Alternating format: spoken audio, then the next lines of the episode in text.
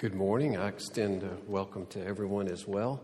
Uh, we're going to read, though we're dealing with the Lord's Prayer, we're going to read from Psalm 33. And if you want to use the Bible that's in the chair or pew, you can find this psalm on page 463 in that Bible. The reason I want to read Psalm 33 is that we're dealing with that phrase, who art in heaven. Okay. Ryan uh, spoke about our Father last week, and we're going to talk about who art in heaven. And I think Psalm 33 is one of many, many places, but an excellent place to go to say, here is some of the description of what it means that he is in heaven above all powers and that he rules all things. Here's a picture of his sovereignty in this world. This is a good background then for us to delve into who art in heaven. Psalm 33, verse 1. Shout for joy in the Lord, O you righteous. Praise befits the upright. Give thanks to the Lord with the lyre. Make melody to him with the harp of ten strings. Sing to him a new song. Play skillfully on the strings with loud shouts. For the Lord of the uh, word of the Lord is upright, and all his work is done in faithfulness. He loves righteousness and justice. The earth is full of the steadfast love of the Lord. By the word of the Lord the heavens were made, and by the breath of his mouth all their host. He gathers the waters of the sea as a heap. He puts the deeps in storehouses. Let all the earth fear the Lord. Let all the inhabitants of the world stand in awe of him, for he spoke and it came to be. He commanded and it stood firm. The Lord brings the counsel of the nations to nothing. He frustrates the plans of the peoples. The counsel of the Lord stands forever, the plans of his heart to all generations. Blessed is the nation whose God is the Lord, the people whom he has chosen as his heritage. The Lord looks down from heaven. He sees all the children of man. From where he sits enthroned, he looks out on all the inhabitants of the earth. He who fashions the hearts of them all and observes all their deeds. The king is not saved by his great army, a warrior is not delivered by his great strength. The war horse is a false hope for salvation, and by its great might it cannot rescue. Behold, the eye of the Lord is on those who fear him, on those whose hope is his steadfast love, that he may deliver their soul from death and keep them alive in famine. Our soul waits for the Lord. He is our help and our shield. For our heart is glad in him because we trust in his holy name. Let your steadfast love, O Lord, be upon us, even as we hope in you. That's the reading of God's word. Let us pray together. O Lord, bless us as we consider this portion of your word that exalts you as the sovereign over all things and Lord, may it enable us all the more to approach you in prayer with expectation and joy. Oh Lord, bless us for your glory, we pray. Amen.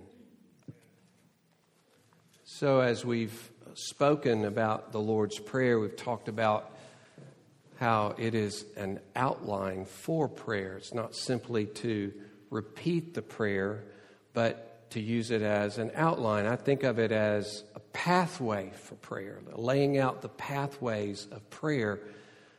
But it's really more than that in a sense that it is laying before us what our passions in prayer should be, even what our passions in life should be, what we should be longing for in our very life as believers, and how it's epitomized in what the Lord Jesus says to bring before Him in prayer. So, in a way, this is a description of the Christian life, it's a description of our life with God. And there's this order to the prayer, right? That in the first three requests, it's about God's name and His kingdom and His will. And then we turn under the umbrella of seeking for God to lay before Him our physical needs and our relationships and forgiveness and our warfare with sin. So, what a tremendous, uh, not only statement of our passion in prayer, but what are the passions of our lives? So, we've divided up this first phrase. I'm, I'm not entirely happy with the confession statement of a preface, you know, because you kind of can skip the preface and get to the rest of it, right? Uh, I think of it as a critical aspect, a critical gateway through which we must pass to pray aright. And as it is stated in the, que- the answer to the question, our Father who is in heaven shows that He is willing, He's our Father, and He's able. He's in heaven. He's willing and He's able. And those two simple things must be in our hearts as we even begin to pray to God that He is willing and He is able. So, in the first place, as you see in your outline in the bulletin, this means that He is in heaven to trust God to rule all things. Now, in heaven is not about geography, right? Oh, Father, far, far away, way up there, while we are way down here. That's not the meaning there, right? Uh, we sometimes say, you know, my prayers didn't even get past the ceiling. Well, that's a good thing because God's closer to you than the ceiling, you know, really. He is intimate with you. They don't have to go somewhere. You see, that, that's not what this is about the distance, describing the distance of God. It's a way to describe, well, let me put it this way. Uh, John Frame talks about these two words transcendence and immanence. Transcendent God overall, and then his immanence or his presence. And sometimes people pit those two things against each other. Like they say, he's transcendent, but he's also immanent. But really, you'd put it this way he's transcendent, therefore, he's immanent. Okay? Nothing can hold him back, nothing can block him, there's no obstacle. He is over all, therefore, he pervades everything, and nothing controls him, and he controls all. It's really set before us beautifully in the way Jesus is described in Ephesians 1, because now God exercises his sovereignty and his rule over the world through Jesus Christ, who we read there has been raised from the dead and exalted to the right hand of God, where he is now over all things. But here's the, the, interesting phrase at the end of that description of Jesus it says, He fills everything in every way. This means His sovereignty pervades the whole of creation and everything in it. So when you say, Our Father in heaven, you're saying, Our Father, because you are in heaven, because you're exalted over all powers of the world, you pervade everything in your sovereignty. Okay? He's seated at the right hand of God. Therefore, his sovereign influence pervades every square inch of this world in every way. Now, that's an important thing when you come to Him to pray, to think He can do anything He wants and nothing can stop Him. And that begins to, you begin to think, what has He promised that He will do that will not be stopped because He's promised to do it. And nothing can hinder Him because He is in heaven. He's exalted over all, and His sovereignty pervades everything. I think one of the ways to rehearse before you pray or the beginning of prayer, I, I see, I, I, see our Father who art in heaven is in a way that we sometimes outline prayer as ACTS adoration, confession, thanksgiving. I kind of like adoration and thanksgiving grouped up to start with and then to fill up the whole of prayer as you are asking for things. But here's the important thing that adoration and thanksgiving Jesus puts up front. Recognize all that it means that He's your Father. Recognize, soak your heart and soul in all that it means that He's exalted and all powerful.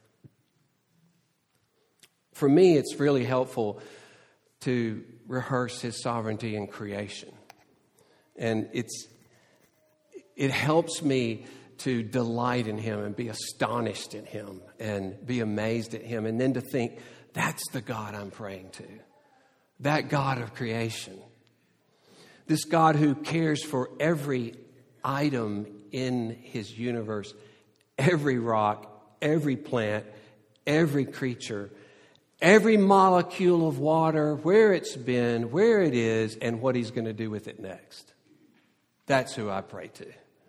That all powerful, glorious God whose sovereignty pervades everything.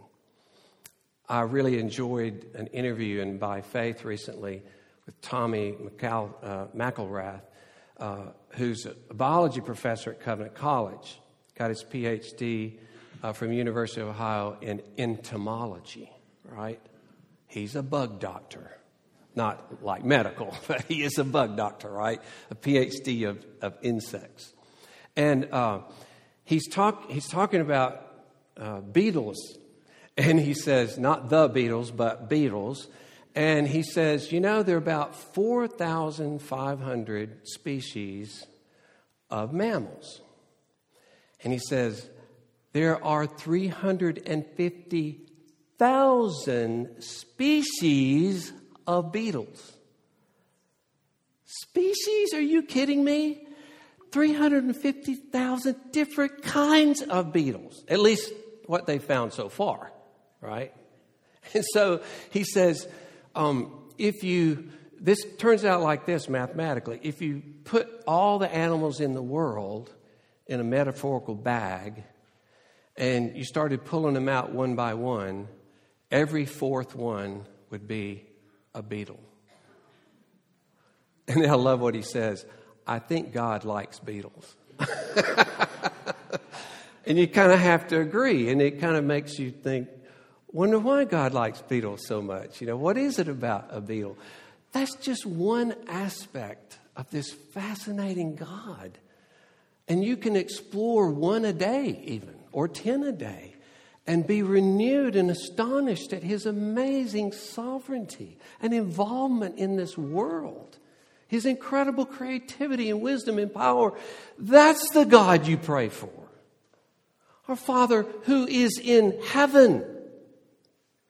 And that's why in Psalm 33, I love when it says that we're to be in awe of Him. Why? He says, because He spoke and it came to be. He commanded and it stood firm.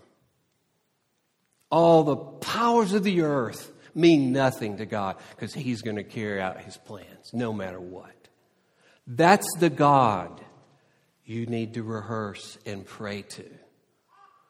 That's the God who's in heaven. So, this first line calls us to pray with hope and expectation with what this God might do, right? kind of makes this an adventure. Like, I'm coming into the presence of this glorious God of creation. What could happen here? And so I would say, admire yourself into, exp- I'm not saying admire yourself, but admire your soul into expectation. Adore yourself into joy and hope, and even shalom as you pray, as you are thinking of this glorious God you see, the more passionate and graphic your praise, the more passionate and graphic will be your requests to such a God. Admiration of Him brings a recalibration in your life, adjusting to expect great things from this God As you rejoice in him, you will realign with him. And so we have to see him, see him as he is, not as we make him out to be. This first line is an all out attack against our idolatry. This is God, the Father who is in heaven. He's not an unwilling, uncaring, neglectful, incompetent, uninterested God. This first line is a discovery of our idols. It is a healing and mending, repair, a rebuilding of a true vision of the glorious Father who is in heaven. It's putting us back together again as to who God really is. And He is a competent, wise God. at least in present day, we can say He is not a blockbuster, He is a Netflix. You get my meaning. You entrust your life to Him, and He's not going to land you in bankruptcy. He's going to keep expanding and expanding. and who knows what Netflix is going to take over next, right? But you understand, he's farsighted. He knows what's going on. He knows what's coming down the pike. He knows everything about us. He knows where he is going with us. He knows how will, he will bring it about. He is in heaven. He is in heaven. And certainly, this means, brothers and sisters, that we have to search him out in Scripture. We have to recall all that He is and all that He's promised, all that He's done, all that He will do. Every part of Scripture in some way bristles with the glory of God that can be brought in prayer to the one who is in heaven. I think of every part of Scriptures like those geodes, you know, and you break it open, and there are these beautiful crystals that you didn't know were there. That helps me understand the, the psalmist when he says, Psalm 119, open my eyes that I may behold wonderful things from your law. and really, more than a geode, it's, it's really more like here's a, a rock with little cracks in it, and light is bursting out of it. And that's what the scripture is.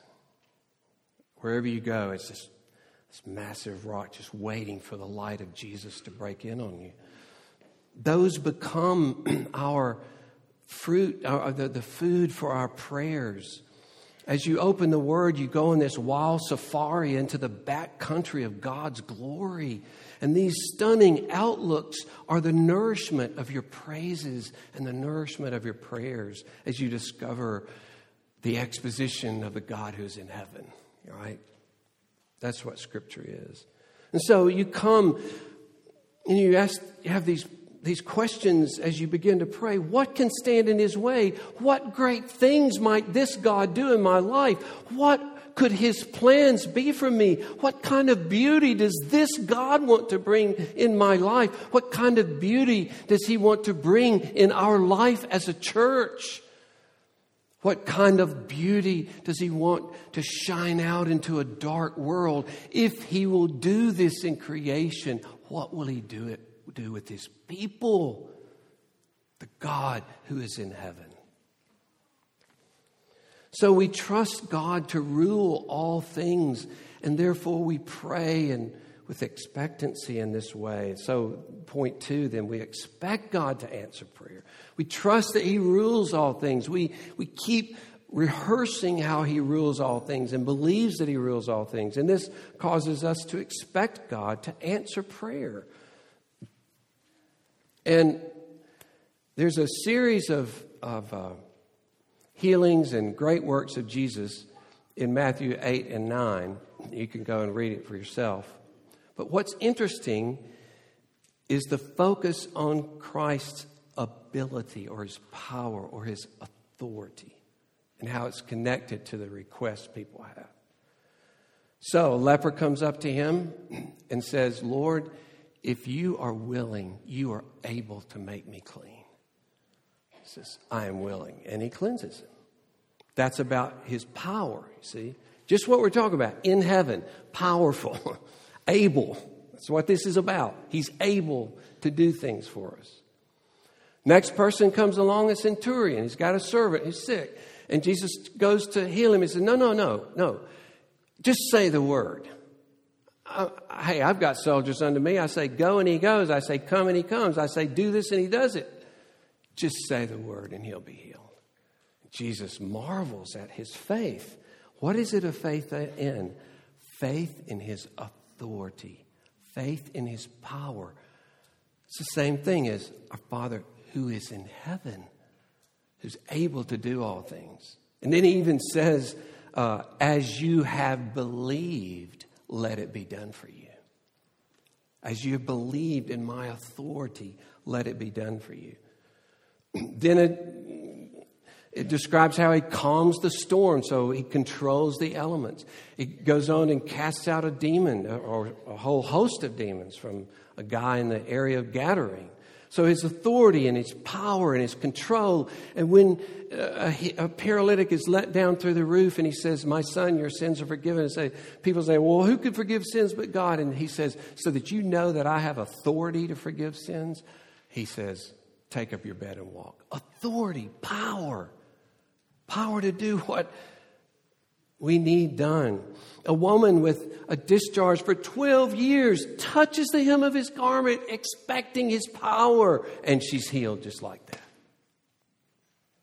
Blind men come and say, Son of David, have mercy on us. He says, interestingly, using the same word that the leper used, he says, Do you think I am able to do this?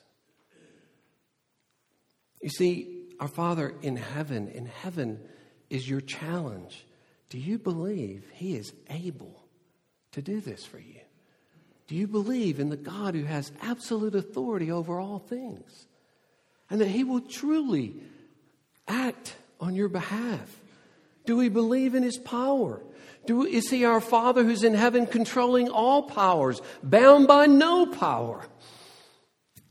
And of course, bringing His Father in, uh, the, the word Father that He's committed to your good if you trust in Him. And so Jesus, therefore, in Luke 18 1, tells his disciples, we ought, you ought, ought, ought always to pray. In fact, the word is you must always pray and never lose heart. Always pray, never lose heart. Interestingly, this word, lose heart, is used also of a warrior who shrinks from his responsibility and acts cowardly. Have you ever thought about the bravery of prayer? The courage of prayer? Prayer is the most difficult human activity you will ever engage in. It will demand everything in your being, and it will only be sustained by the powerful grace of God.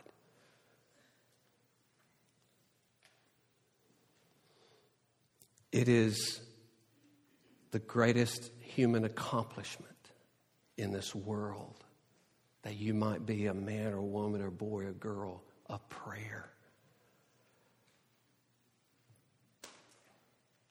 But we all, of course, are uh, not able to do it. We are only able to do it by God's grace. Well, Jesus, and I'm, and I'm laying these before you because it's important to see how urgent, how Jesus urges us to continue to pray and the effectiveness of continuing to pray. And you know, many of you, the, the parable he gives of this judge who doesn't care about people and he doesn't care about God, right? And the widow comes to him and she wants him to, uh, she pleads her case of justice. And he pushes her off, you know, I don't want to bother with you. She won't go away. He pushes her off, she won't go away. And finally says, because she's driving me crazy, I will act for her. It's remarkable that God would give this example. And you kind of think, is that what's going to happen? I'll just have to finally drive God crazy, you know, because he really doesn't care. You see, he's arguing from the greater to the lesser. You take this guy who doesn't care about this woman at all. And because she keeps coming, he finally answers her.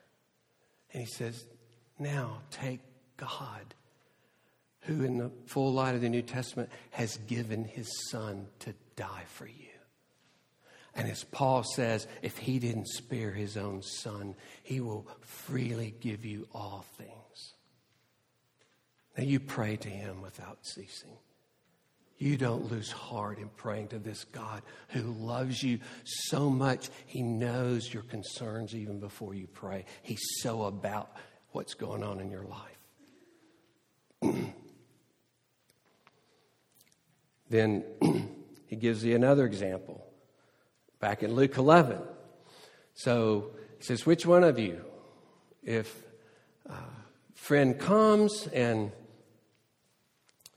in the middle of the night and you need three loaves of bread to feed these people, and you go to your friend's house down the road and you start knocking on his door, and the friend says, Go away. We're all in bed. All the kids and everybody, we're all in bed. We can't, I can't get up and give you anything. Bam, bam, bam, bam. I'm telling you, get up. Bam, bam, bam. You know, finally he gets up.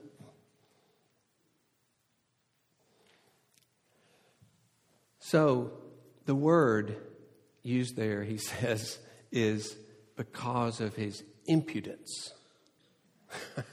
He'll get up and give him what he wants. And this could be translate, translated because of his shameless persistence, his shameless audacity. And Jesus wants us to be shamelessly audacious in our prayers to God. Like the Syrophoenician woman, whom I just adore, one of my favorite people. This apparently pagan woman, but now she trusts in Christ. And he's in this area of Tyre and Sidon, which is Jezebel's area, right? That's the overtones of this. And this woman comes up and she's, she keeps praying that he'll deal with her daughter. And, and first, Jesus just ignores her. Finally, his disciples come and says, You got to do something for her. She's driving us crazy. She's just following us everywhere. And he says, initially, I've only come for the lost sheep of Israel. I would put you off, right? But not as much as when she finally kneels before him and says, Lord, will you help me? And he says, It's not good to give to the children, to give to dogs what belongs to the children. Ugh. Was that Jesus that said that? And then she says, Oh Lord, but the dogs get the crumbs off the table. And she said, and Jesus says, Oh, woman, your faith is great. See, she knew, she knew that he could act for her. And she really knew that he would act for her. And she wouldn't take no for an answer. See, she, she pierced through behind to see the true Lord Jesus. Like Jacob wrestling with the angel in the middle of the night. Toward the break of day, the angel says, he realizes he's not going to prevail in this wrestling match. Of course, the angel is God, and it's a little curious as to how God, taking the form of man, is not able to, you know, wrestle with Jacob. Maybe he was just saying, I'm going to just be a normal man and, and go for it. But then, because he can't when in the wrestling match, he touches the socket of Jacob's hip and throws it out of socket. I don't know if any of you have had a shoulder dislocation and know this extreme pain. Still, Jacob wouldn't let him go. And so it's daylight, and the guy says, Let me go. I got I to get out of here. He says, I will not let you go until you bless me. And he changes God changes his name from Jacob to Israel, he who strives with God. He says, because you've prevailed with God. How did he prevail with God? Think of it. How did he prevail? because he wouldn't leave until he blessed him. Isn't that the same as Jesus saying, continue to pray, don't lose heart. Don't lose heart. Be like the Syrophoenician woman who wouldn't, who wouldn't go away. Be like Jacob. Be the one who strives with God. And of course, we're going to talk about what this means. Like, does it mean that I will always be healed? Does it mean everything's going to always turn out right?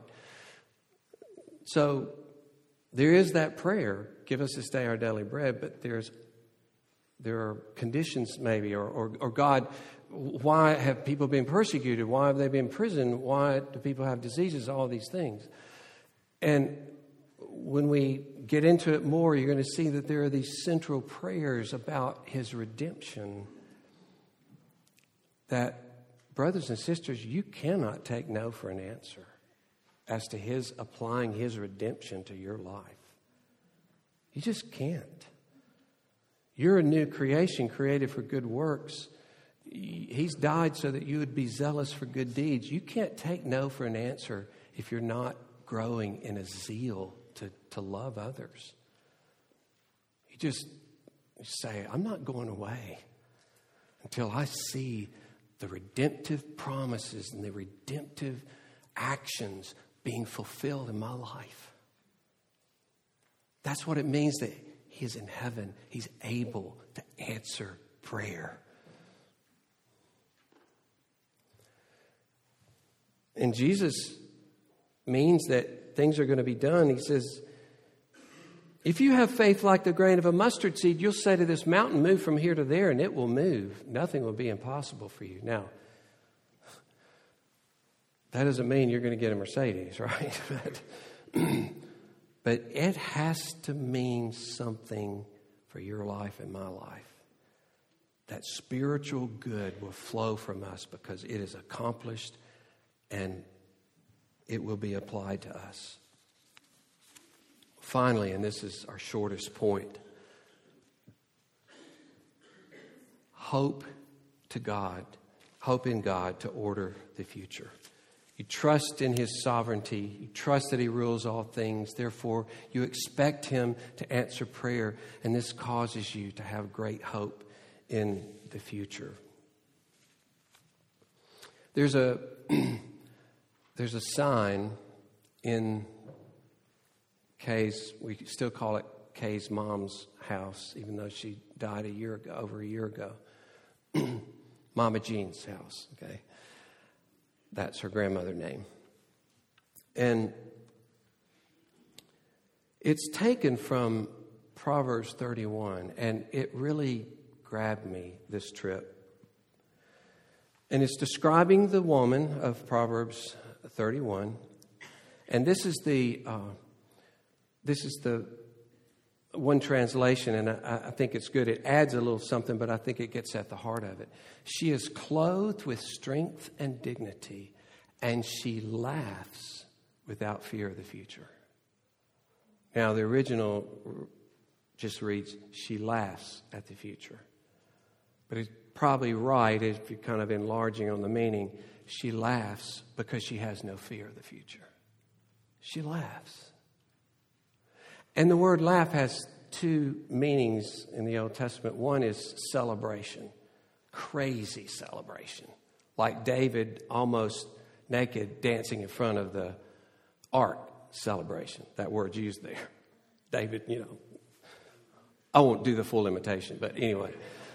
Here's David dancing before the ark so wildly and freely and joyfully it makes his wife, you know, embarrassed for him, you know, and she calls him on the carpet for it. Celebrate the future because God is in heaven.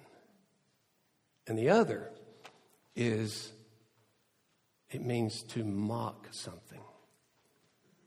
It's used where God mocks the wicked when they refuse him. And he says, I will mock you in that final day. It's used quite a bit this way. And there's that element of us mocking, ridiculing the future because it cannot do anything to us. Because God is in heaven. Do you see it? Have you and I bowed down to the future? Do we worship the future? Are we scared of the future? in the face of everything that's happening in this world or even in this country doesn't mean we're not we're blind we're unaware uh, yes we're regrown as romans 8 says all of these things we're honest and wide open to the gravity of the situation and we are deeply concerned about all of these things still in the end bottom line we laugh at the future because the future cannot touch us and I would couple that statement in Proverbs 31 with 1 Corinthians 15, where Paul, in the light of the resurrection, mocks death. Death. Hey, death. Where's your victory, death? Huh? Where's your victory, death? You don't got no victory, death. Right? Death. You had this big stinger, but it seems to be gone now. You can't sting anything. You see? This riotous, joyous laughter in the face of the future. Why? Because my Father is in heaven.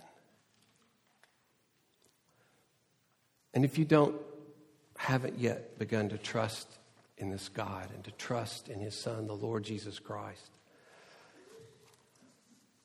I urge you, this God who reigns over all is the God who took upon Himself flesh and bore our sins that He might have us forever as His own children, that He might be our Father and that as our Father, He might rule our lives for all eternity. I urge you to consider this glorious God, that He might be your Father in heaven. Let's pray. Oh Lord, as Paul said, if God is for us, who can be against us? If it is true that our Father is in heaven, then who can be against us? Lord, may we, with the, that woman in Proverbs 31, that idealized woman, laugh at the future without fear.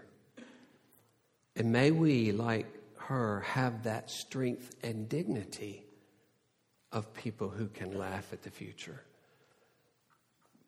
Not because the future will not bring bad things into our lives physically, but because God rules that future and God owns the future and God will use the future as He sees fit to bring good to our lives, to draw us so that we know him more and more, so that we are like him more and more, so that we manifest his goodness more and more. And nothing can stop that purpose of this Father who is in heaven.